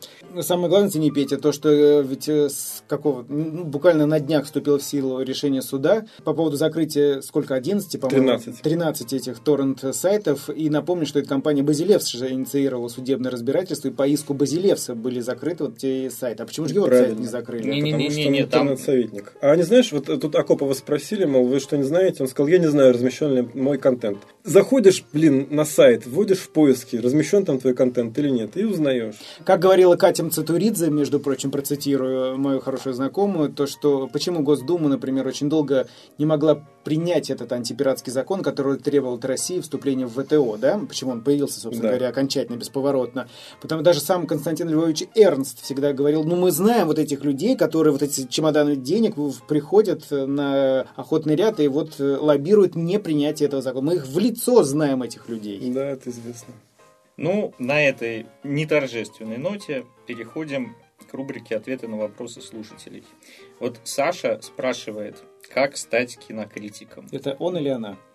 Вот, э, в интернете сложно определить. Возможно, это все-таки мальчик, но тем не менее. Ну вот как стать Точнее, кинокритиком, Андрей? Нужно много учиться. Ну, во-первых, слушайте, друзья, мы должны пояснить, мы в синемафии не кинокритики, мы да, киножурналисты. Я вообще, это, а я вообще не журналист. Это, это хватит прибедняться, лаврушку собирать. Я к тому, что э, кинокритики это особо, как бы, не знаю, каста, что ли, людей, такая группа людей. Мы киножурналисты, потому что наше дело э, собрать информацию, как называется, интересные, занимательные факты о фильмах, о съемочном периоде, все это как-то грамотно изложить и сообщить читающей аудитории, там, смотрящей аудитории. Я себя упорно не... Я категорически отказываюсь называться кинокритиком. Мы всего лишь киножурналисты. Наше дело информировать зрителей, то есть аудиторию, о том или ином фильме и рассказывать мнение как раз кинокритика. Кино... На кинокритиках ведь учатся. Да специально, это чтобы киновед, киновед. Это киновед, Нужно изучать историю кинематографа, киноязык, э, анализировать, это что-то, понимать, какая связь между кино, там, как искусством, технологией, а не просто высказываться. Фу, фильм отстой, потому что там нет э, чернокожих актеров. Ну вот я и хотела подхватить мысль Андрея о том, что сейчас из-за того, что, во-первых, есть доступ к интернету у многих людей. Любой дурак сегодня может стать кинокритиком. Нет, он не может стать кинокритиком. Он объявить себя может кинокритиком, и отсюда происходит такое вот э, иллюзия и размытие понятия, что я теперь кинокритик. Нет, вы всего лишь написали отзыв на фильм, свое мнение, ваше мнение и наше тоже мнение, потому что мы не кинокритики, а журналисты. Наше мнение это не критика, это именно мнение. Для того, чтобы быть кинокритиком, нужно э, действительно обладать багажом огромным знаний. Закончить киновуз, э, де, э, там есть отделение, киноведческие факультеты. Да. И, и уметь действительно делать структурный анализ или какой он там еще есть, то есть э, как, как правильно это называется. Но это действительно очень большая аналитика фильмов. А аналитику вы можете проводить только когда у вас огромная насмотренность, и э, вы умеете логические связи видеть, проводить параллели. И это все кинокритики настоящие делают делают очень легко, именно потому что, как в том анекдоте про сантехника, который пришел и за 20 минут все сделал, и запросил большие деньги, потому что учился он этому 20 лет.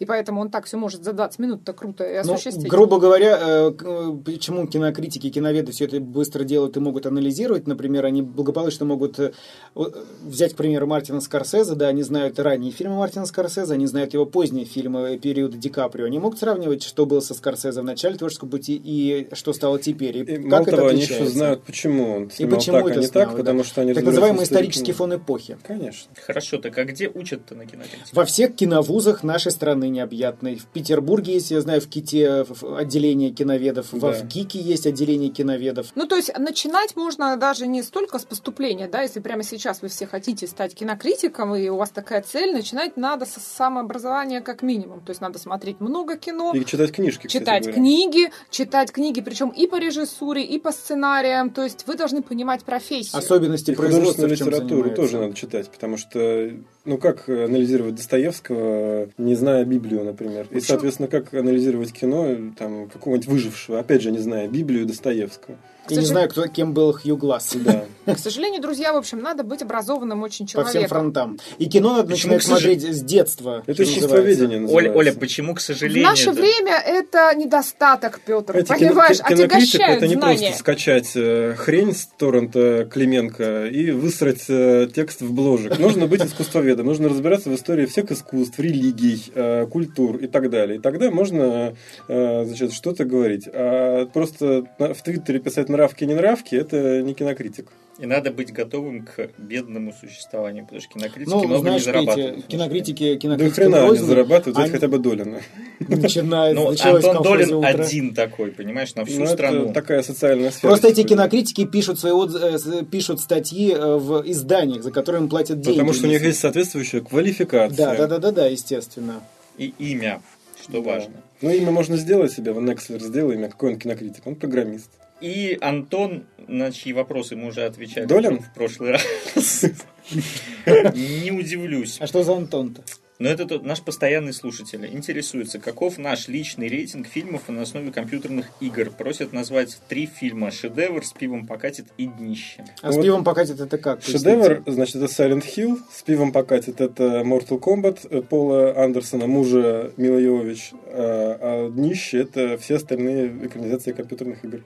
А вы слышали то, что наконец-то метро 2 2033 на- права на компьютерную игру э, окончательно купил Майкл Делук, вот этот э, голливудский крутой продюсер, и будут снимать экранизацию именно вот компьютерной игры. Ну Да, бог. это не экранизация компьютерной игры. Это экранизация межавторского цикла романов, который основан на книге Дмитрия Глуховского «Метро-2033», права на которую уже были давным-давно куплены. Этот проект в Голливуде находится в разработке уже там не первый и не второй год. С И сеч- 2012 Да, и сейчас просто заново как бы вся эта история всплыла, и э, да, возможно, как бы позиционировать они это будут как экранизацию компьютерной игры по одной простой причине. Игра известна во всем мире, а книжка известна только в России. Ну, я могу тебе возразить, потому что тот же самый Hollywood Reporter и Variety, они делали акцент на том, что как раз права-то... Потому что в 2012 купили права на экранизацию самого романа Глуховского, но потом как-то не срослось, и права вернулись назад Глуховскому. Потом появилась эта игра, да, э, в, ку- в куче стран появилась э, свои версии, локальные так называемые романы, посвященные местным метрополитенам э, в условиях 2033 года. И вот как раз теперь-то права куплены именно вот на ту самую компьютерную игру. И они прямо на это педалировали. Но все равно самое главное все это, все это книжка. А, это Причем бесспорно. книжка бл- блестящая, основанная на архитектуре московского метро, на особенностях названий веток, на каких-то каламбурах. Там главный герой на на ВДНХ. живет. постсоветской культуре, да, и так далее. И все это экранизировать или там превращать в компьютерную игру без знания особенностей московского метрополитена бессмысленно. Так главный вопрос заключается в том, э, что будет делать Голливуд, экранизировать компьютерную игру про московский метрополитен или там Перенесет где, нью-йоркский да, метрополитен, Нью-Йорк, да, или Чикаго, или чикагский. в Лос-Анджелес или еще Ой, такое метро смешное в Лос-Анджелесе невозможно. Нормальное метро. Там три с половиной станции, как Вот не надо, вот хватит, Самаре. вот Одна хватит. ветка, и да. Ваш шовинизм. Но я вам скажу, что переносить это в какой-либо другой метрополитен вообще не имеет никакого смысла, потому что метрополитен как объект гражданской обороны далеко не во всех странах и не во всех городах задумывался и строился. И э, та ситуация, которая есть в Москве и в Санкт-Петербурге, что в случае атомной войны фактически закрываются гермодвери и в метро действительно можно жить, это далеко не везде есть. Поэтому, собственно, и особенность этого сеттинга, это, в принципе, ценность этой истории не в романе Глуховского, не в игре, не в там, в романах-продолжениях, а в сеттинге то, что в ситуации ядерной катастрофы в метрополитене, в этом замкнутом пространстве продолжают жить вот те, кто смогли спастись. Скорее всего, в случае экранизации, конечно, на все особенности архитектуры и структуры московского метро все забьют, просто будет какая-то такая постапокалиптическая история. Ну, франшизу они хотят новую про, про борьбу с зомби. И меня, честно говоря, больше всего удивило то, что они в качестве одного из референсов э, к этому проекту упоминают голодные игры. Ну да, хотят такую же себе сделать франшизу. Но в этой истории что остается добавить? Что печально, что наша российская киноиндустрия, как всегда, прошляпила, прохлопала потенциальную франшизу, которая была, могла иметь мировой потенциал. А наши, как всегда, там снимают патриотические блокбастеры, батальоны, контрибуция, контрибуции и так далее. Ну, у нас сняли же тоже фильм про метро, по другому роману. Ну, не, не, не метро, про то метро, знаешь, как бы другое метро. А вот сейчас же будет новый фильм «Диггеры». Тоже а это хоррор, да. Это, кстати, Нет. от э, сценариста Тихона Корнева, который написал множество интересных э, кассовых фильмов. В том числе фильм... Карлсон, по-моему. Карла... А, Карлсон, ну, не... ну, в общем, товарищ много работал с Enjoy Movies. Ну, а теперь стал режиссером.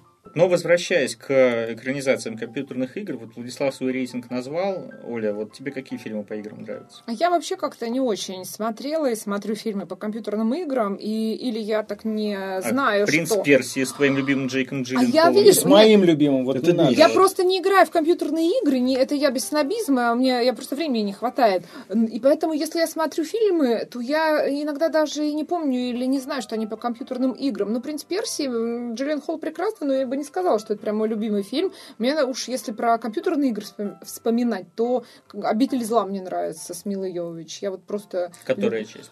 А, первая мне нравится, и мне нравится самая последняя, где как раз Мила Йовович в российском метро да. в московском. Снимали крыше. именно там, между прочим, это известная история. Кстати, друзья, по поводу компьютерных игр и прочих. Э, между прочим, победа на церемонии «Золотой глобус» и, самое главное, на Critics' Choice Awards э, нового телесериала американской кабельной телесети USA Networks э, «Мистер Робот», да, она как раз говорит о том, что появляется новый тренд среди иностранных телесериалов. Это как раз э, телесериалы, связанные с IT, с компьютерами и прочими-прочими делами. Потому что мы все прекрасно помнят сериал «Черное зеркало», да, британский сериал Channel 4, который выкупил вездесущий Netflix, и теперь будет продолжение на Netflix.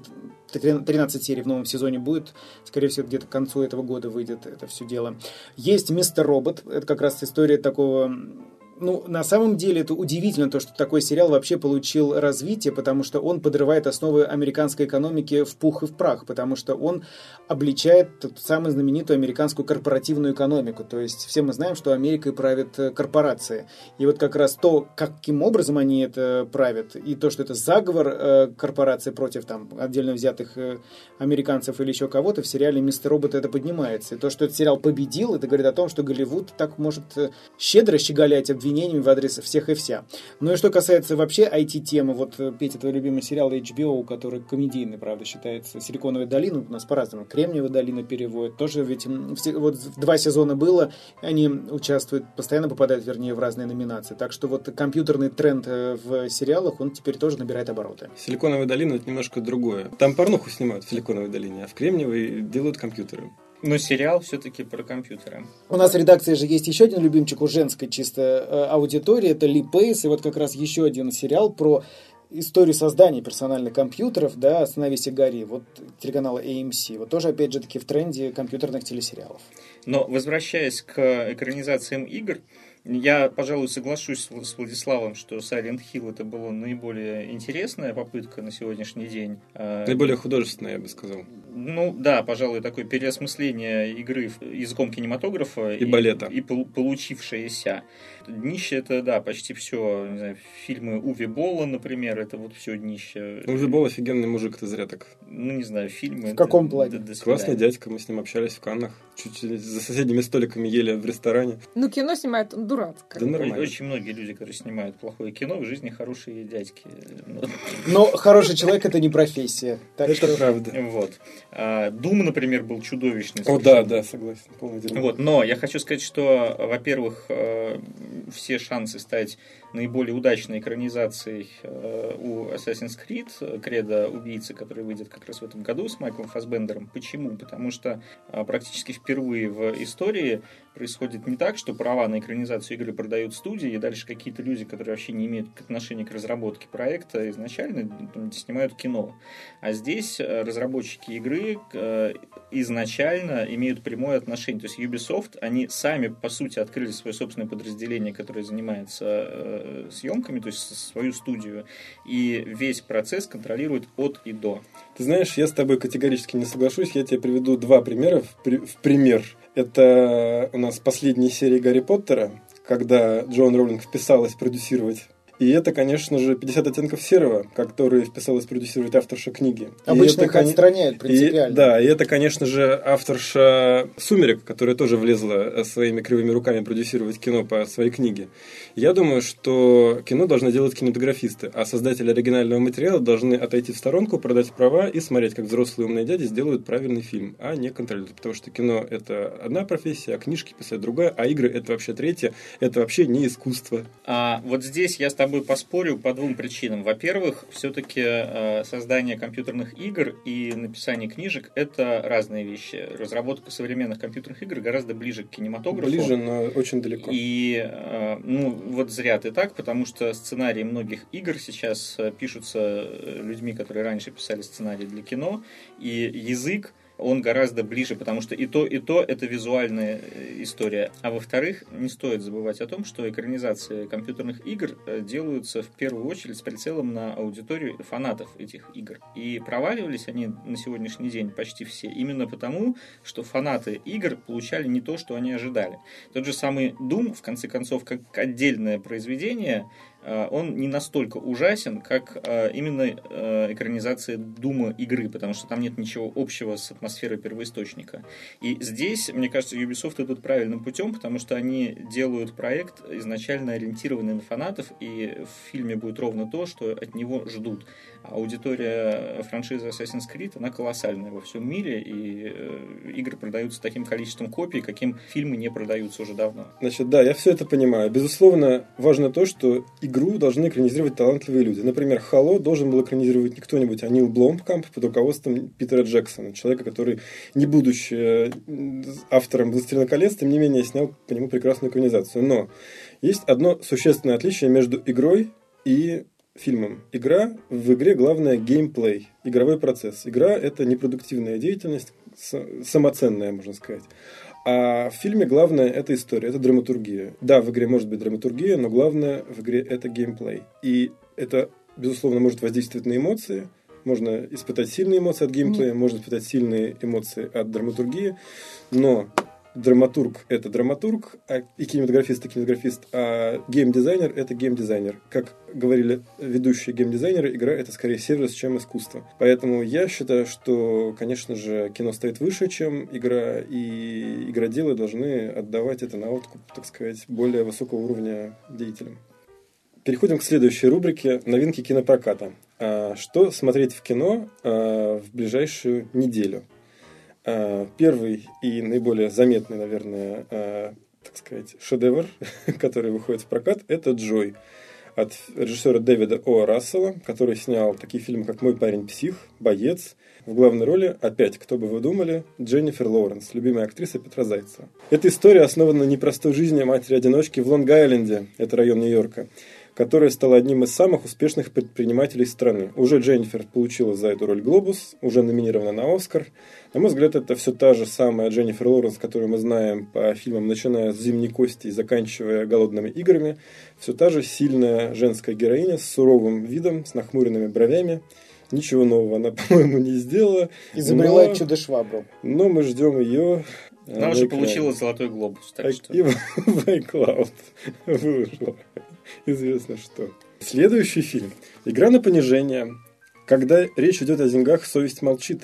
А уж если речь идет об огромных деньгах, совесть, я не знаю, как может, что можно сказать о совести, если речь идет об огромных деньгах, если она молчит, когда речь идет о небольших.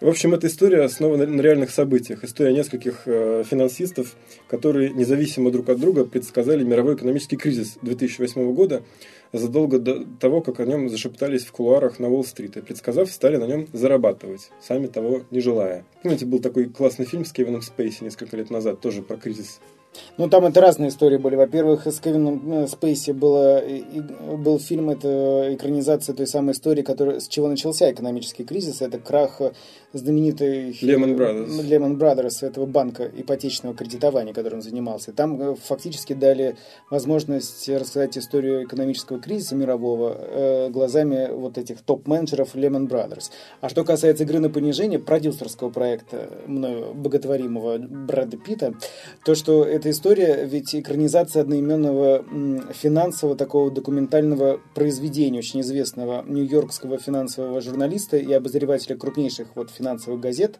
и изданий э, Нью-Йорка, там Financial Times и прочих, прочих, прочих, который сам э, провел такое журналистское расследование в хорошем смысле этого слова. И э, все свои, э, скажем так, наработки в этом расследовании он изложил в одноименной книге «Игра на понижение». Просто там название у книги длиннющее, «Игра на понижение», двоеточие, и там еще 35 тысяч слов. И вот, соответственно, Брэд Питт, его продюсерская компания Plan B, купила права на экранизацию этой книги, и вот при посредничестве судьи Paramount, соответственно, фильм э, получился именно не какой-то жуткая драма о том, как вот эти вот негодяи узнали о том, чем чревато списание долгов по ипотечному кредитованию не особо богатых американцев, из-за чего кризис и разразился, да, невозвратные ипотечные кредиты, а то, что они проанализировали, спрогнозировали этот грядущий экономический кризис и умолчали об этом, тем самым решив заработать на последующем банкротстве американских ипотечных организаций и простых американцев. Там же есть сакраментальная фраза Брэда Питта, то, что фактически вы разрушили американскую экономику. И вот сделали из этого трагикомедию, то есть там очень много таких комедийно-комичных моментов и превратили эту экранизацию благодаря стараниям режиссера, который до этого снимал исключительно комедии, который получил номинацию на Оскар за игру на понижение.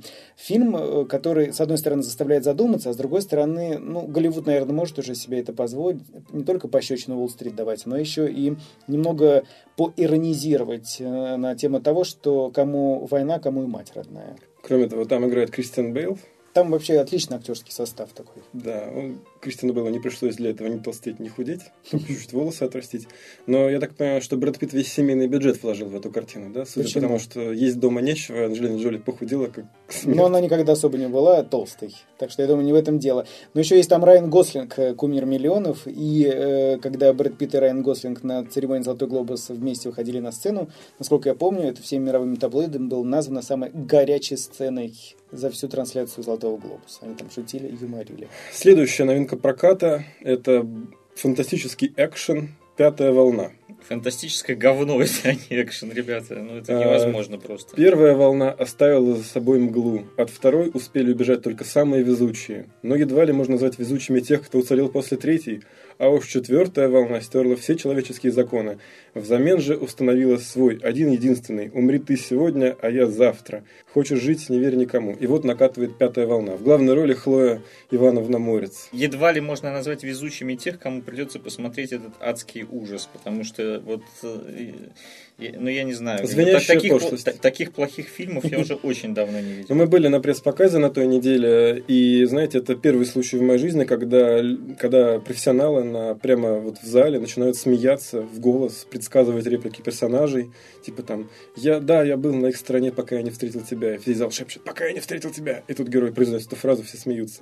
В общем, это чудовищный подростковый фильм, наполненный клише, который, в общем, после «Сумерек» и «50 оттенков» уже нельзя, в общем, использовать в кино. Ну, самое примечательное то, что, по-моему, на мой взгляд, э, по большому счету, мы давайте поясним, то, что это экранизация трилогии американского писателя, который зовут Рик Янси. И, по большому счету, его э, вот три книги этой научной фантастики о вторжении инопланетян на Землю, да, они, э, она же ведь раскручивает очень любопытную и, с другой стороны, не тривиальную мысль о том, что дети отвечают за спасение э, человеческой цивилизации и Земли от вот подобного наплыва. Но причем инопланетяне это такая аллегория на наше современное социум общество, когда все огрубело, всем нам особо не интересно, что происходит друг с другом, и вот эти блага цивилизации, технологические прорывы, благодаря которым мы с вами здесь вот и существуем в 21 веке, они привели к тому, что мы настолько заперты в своем узком каком-то пространстве, никому не интересном, что вот вторжение чего-то чужеродного на планету Земля, которое моментально нас э, блокирует от всех наших привычных благ, оно приводит к тому, что мы, как такие вот рыбы вне воды, не можем существовать никоим образом. Сами книги интересны, ведь там ведь, насколько я знаю, построено повествование на э, внутренних монологов самих главных героев, которые анализируют вот э, эту черствость человеческую, к которой мы пришли за все наши века и тысячелетия развития. А вот в этой экранизации это все напрочь было вымыто, в прямом смысле этого слова. Остались какие-то внешние атрибуты, которые абсолютно выглядят как-то нелепо даже для детского кино. И с другой стороны, режиссер Джей Блейксон, снявший культовый, на мой взгляд, э, британский вот такой психологический, криминальный, можно сказать, триллер-драму с Джемой Артертон «Исчезновение Элисон Крид», которую мы с Петром на одной из кинопередач обсуждали, сидели активно. Вот там действительно отличное кино. А тут как-то, мне кажется, режиссер просто спал жертвой продюсерского диктата. Ну да, это очень напоминает э, фантастическую четверку по уровню творческой беспомощности. И, честно говоря, после, например, «Бегущего в лабиринте», где тоже, в общем, подростки, дети отвечают за э, спасение человечества, это все никуда не годится. Мне кажется, первоисточник все-таки изначально был сильно неудачный. А ведь и... это писал Акива Голдсман, не последний, мягко говоря, сценарист. Ну, если, если у тебя изначальный материал как бы ужасающий, то что никакой Акива Голдсман его не спасет. А здесь, ну, вот это можно показывать, мне кажется, в любой школе по драматургии, как, бы, как пример э, штампов, которые действительно никогда нельзя использовать в кино. Ну, что это можно, просто это надо их как-то поворачивать. Американские кинокритики с вами не согласятся, потому что они назвали роман как раз э, Янси, который 20 недель находился в топе бестселлеров Нью-Йорк Таймс, самым э, трудно экранизируемым романом вообще вот чуть ли не десятилетия. То есть такой вообще невозможно экранизировать. Как если... «Мастер Маргарита». В общем, не справились. Ну, возможно. «Статус свободен». Это российский фильм, что существенно. Никита и Афина – идеальная пара, как палочки Твикс, как Брэд Питт и Анджелина Джоли. Но только по мнению Никиты – Внезапно Афина сообщает, что уходит от него к 40-летнему стоматологу. Никита не согласен с таким поворотом судьбы и обещает Афине, что вернет ее за неделю. Что готов сделать отчаянный стендапер, то есть работник Comedy Club или вроде того, чтобы вернуть свою любовь? В главной роли Данила, как он по отчеству, Козловский. Я так понимаю, что стендапер здесь все-таки не работник Comedy Club, Аналог а Comedy Club. еще не доросший до этого, потому что, судя по тому, что я слышал об этом фильме, он там типа по вечерам где-то в каком-то небольшом клубе что-то пытается зажигать. Нет, он принимает участие в шоу э, вот эти вот типа Comedy Battle, хочет стать э, крутым стендапером, как вы выражаетесь, и таким образом завоевать, завоевать назад любовь героини Афины, которая играет Елизавета Боярская. В общем, по слухам, это первая не глупая романтическая комедия, снятая в России первая реалистичная даже комедия. Режиссер Павел Руминов. Ну еще бы. Павел Руминов сделал «Мертвые дочери», например, э, чем и прославился в свое время. Можно сказать, культовая фигура. Ну, смотрите, э, про это кино уже, например, даже упоминаемый нами Антон Долин ранее написал действительно, что это вообще первый э, удавшийся ромком российский. Я с этим не согласился, у нас даже случилась дискуссия в Фейсбуке, потому что были такие картины, как э, «Свадьба по обмену», был «Любит, не любит» Клима Шипенко, и это тоже, в принципе, классические ромкомы и очень удачно сделаны. Они, может быть, были не весьма успешны в прокате, к сожалению, там в силу ряда причин, но, тем не менее, ромкомы у нас уже научились снимать, делают это, в принципе, неплохо. Здесь, может быть, это получилось более реалистично, как вот многие рассказывают, что герои похожи на тех людей, которых мы видим там каждый день. Но, простите, много ли вы видите девушек с именем Афина каждый день? Ну, я знаю девушку с именем Аврора, например. Понимаешь, э, это просто первый, можно сказать, продюсерский опыт э, Данила Козловского. Уж явно он не стал бы для себя самого э, выбирать какой-то неудачный материал, плохую роль. Поэтому, я думаю, этим все... Это еще его продюсерский проект, между прочим. Я и говорю, он как Брэд да. Питт учредил кинокомпанию и для себя выбирайте Зато, зато у нас сложил, складываются такие уже постоянные партнеры по съемкам. Ну, если кто не живет в Петербурге, наверное, не особо в курсе, то, что Данил Козловский и Елизавета Боярская, они же партнеры еще на, по сцене, наш знаменитый театр Европы, да, где Лев- МДТ, где Лев Додин, худрук и главный режиссер, они же на сцене играют не один спектакль вместе, насколько я знаю. А тут они еще начали снимать, ну, постоянно теперь, может быть, будут сниматься вместе. Это как вот есть устоявшиеся тандемы, типа Дженнифер Лоуренс, Брэдли Купер, там Дженнифер Энистон, Пол Рад, или Джейсон Бейтман и прочее, прочее. Роберт Де Ниро, Мишель Пфайфер. Так что они могут еще и за счет этого привлекать к фильмам своим участием дополнительную аудиторию. Оля, а чего ты ждешь от продюсерского дебюта Козловского? Я от него ничего не жду. Главное, чтобы кино было хорошее. Хотя по отзывам, насколько я понимаю, какое-то оно веселое, но эм, не совсем впечатлило наших э, московских кинокритиков и Ну как журналистов. же, Долин, он в восторге. Э, ну, может быть, Долин в восторге, а все остальные не в восторге. А кто-то просто говорит, что да, хорошее кино, но не в восторге я, дорогие друзья. Вот, я бы посмотрела на тандем Козловский-Боярская. Они, говорят, очень жгут. И, в принципе, на сцене они тоже очень хорошо вместе смотрятся и играют. Ну, если это получится хорошее романтическое кино, круто. Но это будет э, первый из шести фильмов с Данилой Козловским в этом году. Год российского кино, между прочим. Год Данила Козловского, да.